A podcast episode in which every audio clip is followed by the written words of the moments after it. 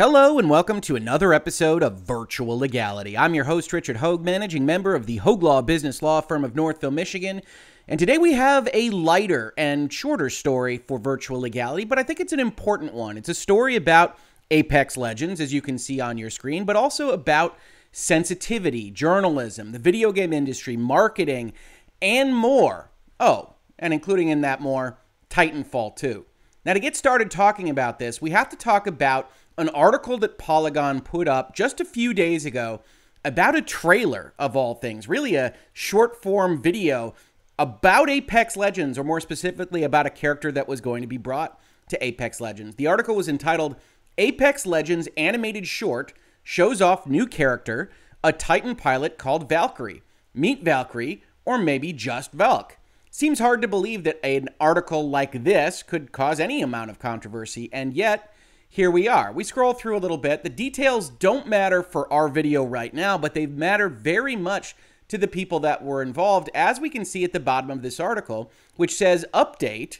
This article was updated to correct relevant Titanfall 2 lore.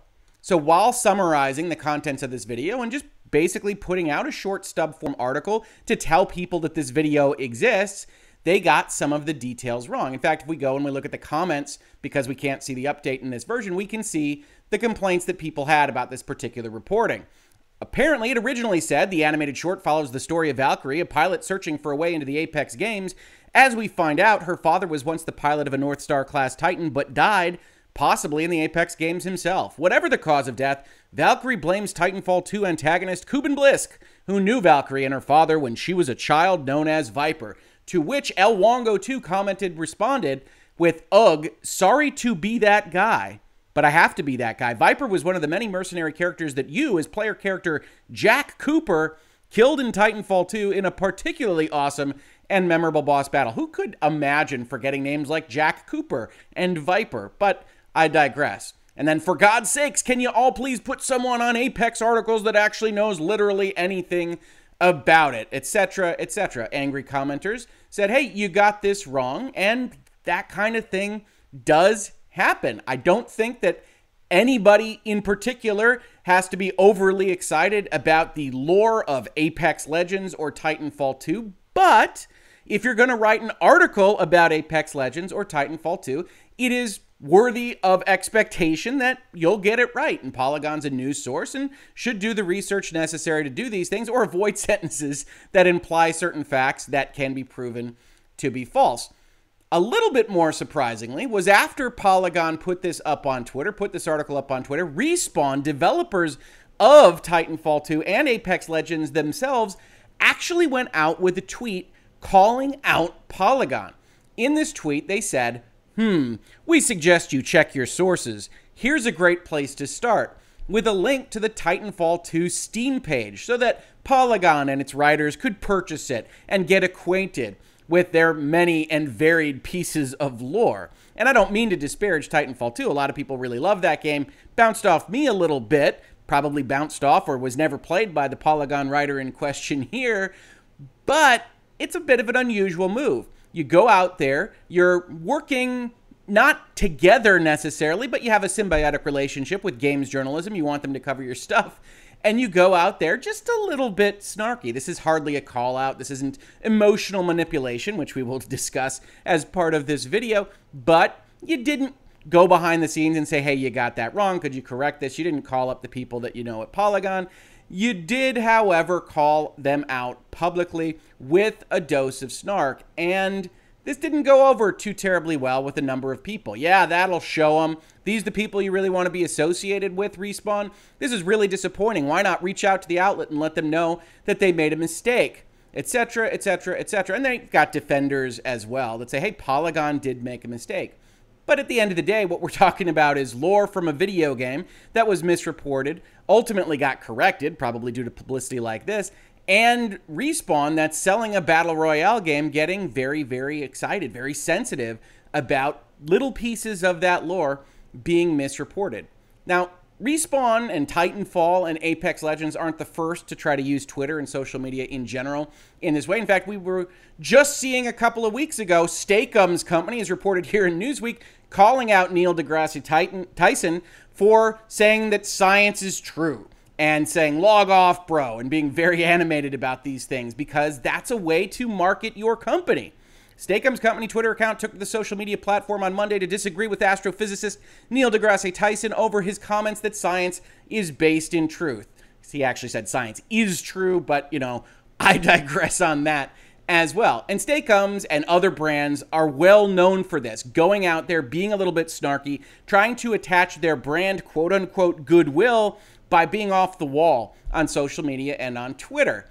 Twitter, in and of itself, is generally a place that's a little bit more freewheeling. The journalists, Polygon, other folks go out there and make snarky comments at each other. In fact, it's one of the reasons that a number of people that I know stay away from Twitter because it is this kind of cynical pit of irony and self realization in a way that doesn't match up with your brand names or brand objectives just in order to get followers, to get people to talk about what you are saying. And I think if I were to guess behind the scenes at the community manager or whoever's in charge of the respawn account here, they were thinking that this would be the best way to get out a little Titanfall 2 ad. Hey, Polygon, you got that wrong. Let's clear it up for you.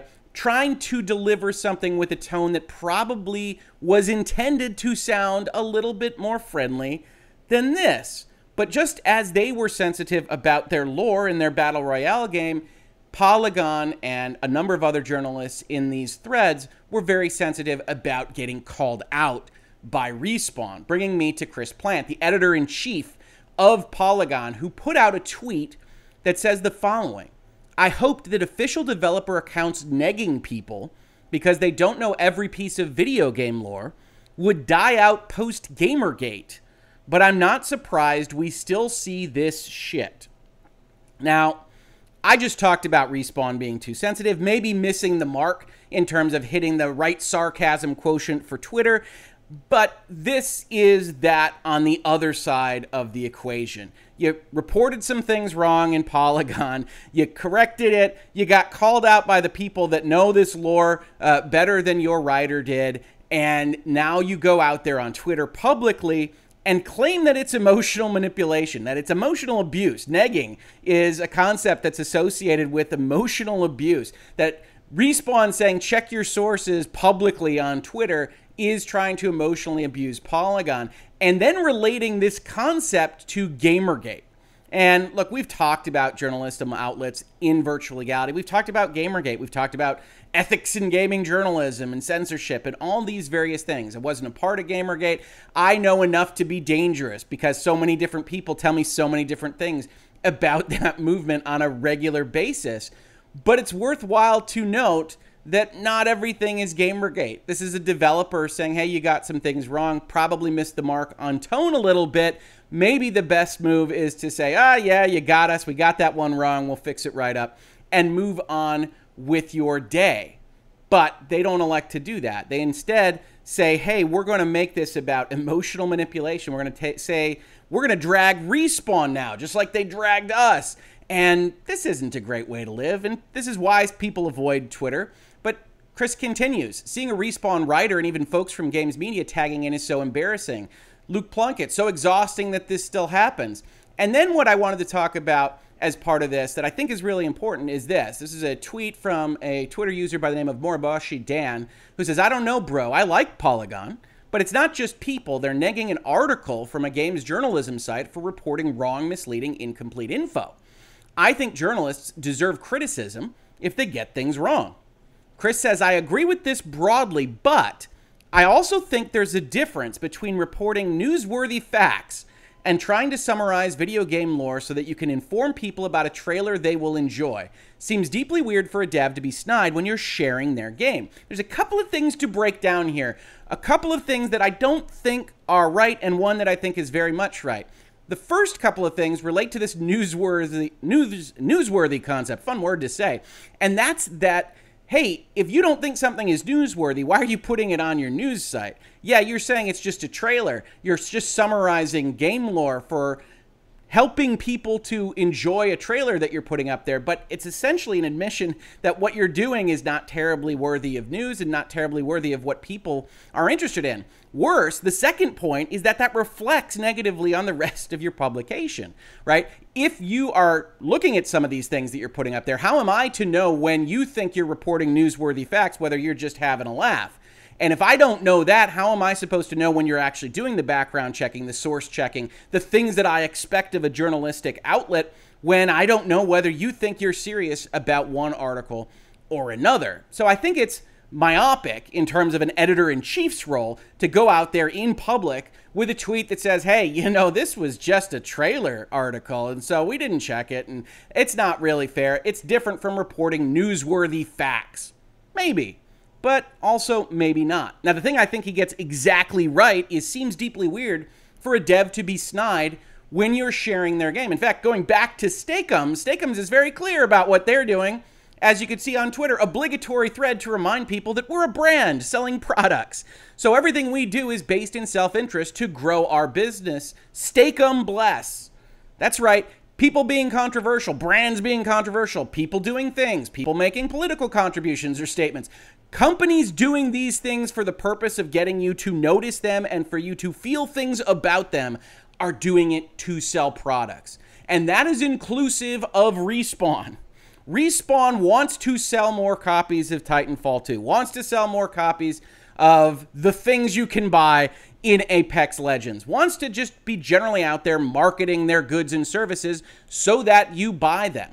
So the actual calculation from a business perspective here has to be from Respawn side of things, we think that this is more effective marketing than going and asking Polygon to change its article. But if you're Respawn, and this is where I think I really disagree with what they did here, this article that Polygon's editor in chief says wasn't newsworthy is an advertisement for your game. And so I agree with the folks that say, hey, maybe you shouldn't call them out that way from a business perspective because that oversensitivity to a sentence or two of your lore from a game years ago that didn't sell very well is making bridges burn with journalistic outlets that otherwise are putting up your trailers for however many views they get and talking about your stuff. And so you get to the end of this. You get to the end of this story. The reason I wanted to talk about this at all is because I think we're likely to see more and more of this kind of clash. And we've already started to see it, right?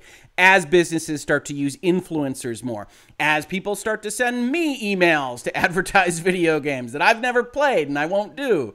As you get into instances where game developers want to be snarky, where they want to try to attract interest by participating in the social media landscape of Steak-umms and Wendy's and everybody else, you're going to start to get more and more of these clashes. And I don't really think that's good for anybody. Do I think Polygon needs to put a trailer and an article up for a game? No. But I also don't think that those game developers need to be so sensitive about their lore. The last thing I will leave you with, of course, is that Respawn isn't just Respawn. They are taking steps as part of Electronic Arts that could hurt Electronic Arts' relationship with Polygon or with others. And so those are things that have to be kept in mind as well. Now, Polygon needs that content too, which is why you get a symbiotic relationship between the pair. But at the end of the day, I think this is the kind of thing that should be of interest to you if you're interested in marketing, if you're interested in the industry, because what really appears to be the story to me is that Respawn is overly sensitive about its lore. Polygon is overly sensitive about its mistakes. And I think the industry could be well deserved to have a little bit less sensitivity all around. This has been Virtual Legality for today. If you enjoy talking about the business and law of video games, music, movies, television, and pop culture, please consider supporting the channel. We've got the links up here and in the description to the video. Or if you could just subscribe, ring the bell, leave comments to the videos. YouTube loves that. And tell your friends that we're here. All of those steps are very much appreciated. If you caught this on YouTube, thank you so much for watching. And if you listen to it as a podcast, thank you so much for listening. And I will catch you on the very next episode of Virtual Legality. Virtual Legality is a YouTube video series with audio podcast versions presented as commentary and for education and entertainment purposes only. It does not constitute legal advice and does not create an attorney client relationship.